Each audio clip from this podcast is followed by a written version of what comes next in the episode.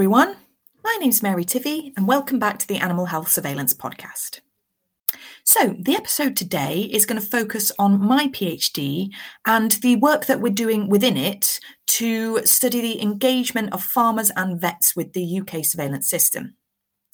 So, I thought I'd just use the episode to give you a bit of an overview of my research and talk about how within it we are trying to find ways of communicating to and motivating those who use the surveillance system. So, first of all, I thought I'd just give you a short introduction to who I am and a little bit about the background to the project. So, those of you who have listened to the first episode of series one, I'm sure may remember a little bit about this. But for those of you who haven't, just to let you know, I am currently completing my PhD within the Veterinary Epidemiology, Economics and Public Health group at the Royal Veterinary College. And the PhD is jointly funded by the Royal Veterinary College and the APHA. So, the title of the PhD is Improving Animal Health Surveillance Through Better Engagement Between Farmers, Vets and Government. And as my background myself, I am a qualified vet. I started my career in equine practice, but I've always had an interest in disease surveillance and control of infectious disease. So when the opportunity for this PhD came up, I jumped at it. And I started the PhD in 2019. So I'm actually now in the final year of the project. So, now to give you a little bit of a background about the project and how within it we are trying to explore how we can communicate with and motivate people who use surveillance. So, I'm sure many of you know that scanning surveillance is one part of the UK surveillance system and I know this is something that we've discussed, you know, during episodes as part of this podcast so far. But scanning surveillance is a bit different from active surveillance and it relies specifically on the submission of information from external sources. And for the surveillance system in the UK, that, those sources would be farmers and vets in particular. So, scanning surveillance can be described as a pyramid of scrutiny. So you can think of this as a pyramid where down at the lower levels you have those engaged in animal husbandry, so particularly farmers in this case. The second level of the pyramid would be made up by vets, and up at the top level of the pyramid, you would see the surveillance system. So, specifically, the APHA and their partner providers, um, and the SRUC, and those kind of um, agencies. So, one way to improve the effectiveness of this system is to try and increase the data that you're collecting at the lower levels of this pyramid. So, farmers, of course, represent that first level. Here, you're going to see a large volume of disease events may be seen. And the idea is to hope that these events will then be reported up to vets. So, you will probably see a slightly smaller number of disease events seen at this level, but then you hope that the vets will then report on again to the higher levels, and they would be the APHA and partner providers. And this creates a chain of reporting. So you've got your farmer reporting to your vet, you've got a vet reporting onto the APHA, and this allows information to filter through the system to the APHA and give them any information about possible disease events. So farmers and vets are therefore control the number and type of submissions that are received by surveillance, and the output of this scanning surveillance system is shaped by what you perceive to be a threat. An engagement, therefore, of, of both farmers and vets with the system is absolutely crucial. It really helps with timely and effective detection of new or re emerging threats. And so it's so important if we can get groups such as this to engage, then we can understand how you know you view yourselves and your role within the scanning surveillance system. And that is the really the background of this phd you know not much work has been done so far on actually talking to farmers and talking to vets and seeing how you feel about surveillance and you know you know how you view the system and how you view your role within it. And that's what i'm trying to do as part of this research. So how have i gone about doing it? Well during my PhD, I've used semi structured qualitative interviews and the aim of these was to collect data about the thoughts and opinions and experiences of farmers and vets about animal health and disease. So, we weren't able to effectively cover all agricultural species sectors as part of the PhD simply because of the time restraints of trying to do a three year PhD. So, we have had to narrow it down. So we decided to choose the cattle sector um, for this research. And we did this because we felt that this sector would allow us to get quite a nice broad snapshot across many aspects of the agricultural industry. So we used a specific qualitative sampling technique as part of this PhD, and this was used to select participants based on several criteria that formed a comprehensive sampling frame. So the first key criteria was geographical lo- location and its relationship to submission rates to the APHA. So we wanted to compare between regions of the country that had either higher or lower rates of submission of samples into the APHA.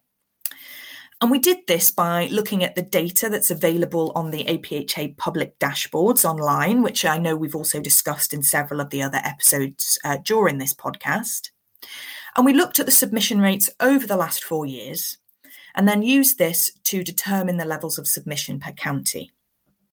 We then compared this to cattle stocking density in these regions and we identified areas of comparatively higher or lower reporting by selecting regions that were either within the 75th or 25th percentile of these calculated reporting rates. We also compared these uh, areas to APHA data, looking at catchment areas around the regional veterinary investigation centres that the APHA have.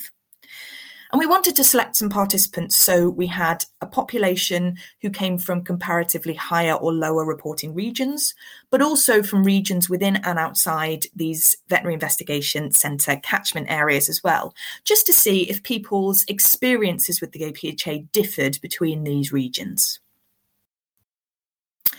We also had another set of criteria, one focused on our veterinary participants and one focused on our farmers.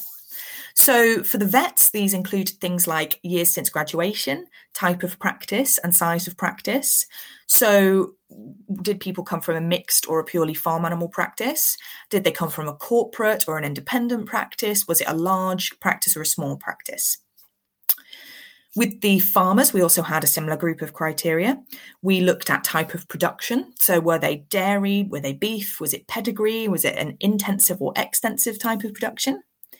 We also looked at type of farm. So, was it family owned? Was it a tenant, a small holding, a commercial farm? And also level of experience as well. How long had they been in farming? Did they have any agricultural degrees? And each of these criteria was targeted within the geographical selection that I just described, based on those reporting levels and the proximity to the veterinary investigation centres. And this aimed to give us a range of views and perspectives across the industry, from you know, across the veterinary industry, a variety of different types of vets working in different types of practice, and also with our farmers coming in from a variety of different farming backgrounds. I then carried out a total of 20 interviews and performed a qualitative analytical technique on the data from those interviews, and this was called a thematic analysis. And I did this to try and explore the thoughts and opinions of these two groups and to see if we could look at the motivations and barriers of our participants towards engaging with scanning surveillance in this country. So I'm just going to now take you very briefly through the uh, findings of this qualitative work and the way that we did this uh, analysis, and then talk about how we've used that to explore effective ways that we can try and communicate with people who use surveillance.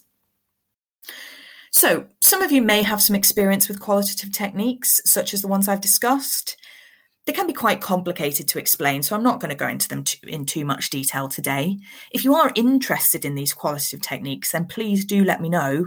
You can contact me through the website or you can contact me on Twitter, and I'd be more than happy to do an episode focusing on them a little bit more. But for now, what I'm going to do is I'm just going to briefly describe the analytical technique, and then I'm just going to touch on very briefly some of the things that we have um, found from that. So essentially, the qualitative analytical technique we used is a thematic analysis. And what this does is it seeks to identify patterns within the data. So you identify these patterns and you construct themes from these patterns. And essentially, these themes tell a story about the data. So it's a it's a it's a description of the story that our participants are trying to tell us. And it's trying to go into exactly what they're saying and, and the experiences and the descriptions they're providing to give an overview across all our participants of what they're trying to say. So I analysed my data from my veterinary participants and the data from my farmers separately. And just to give you a little bit of an idea about it, we are still in the later stages of uh, the analysis for this data. So I won't go into it in too much detail at the moment. But with our vets, we had some really interesting themes that came out of it, including how some echoes from past events can affect the way that they see surveillance going forward. And these past events can include things like big um, disease outbreaks that have happened in the past, such as foot and mouth disease. We also had a really interesting story coming out about the way that vets value people and how they value having friendly faces that they can contact within surveillance and the reassurance that, that this can provide for them. When looking at the farmer data, we found some interesting themes coming from that as well. Looking at uh, things like the alignment of goals, so the way that you know the goals that farmers have um, when they think about farming and they think about their job, and how those goals align to the goals that the surveillance system has. We also found some interesting information coming out about the communication cycle that occurs between surveillance or the surveillance system, the APHA, and how that information is communicated through to farmers and some of the breakdown that's happened there and you know how this can be improved.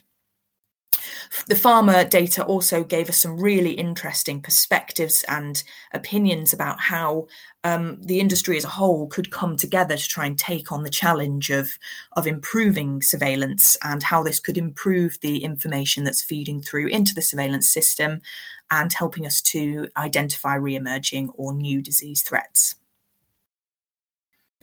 So we found some fascinating um, results from this study, but how can we or how did we then put these findings into practice to try and see if we could help the APHA communicate with people who are using surveillance?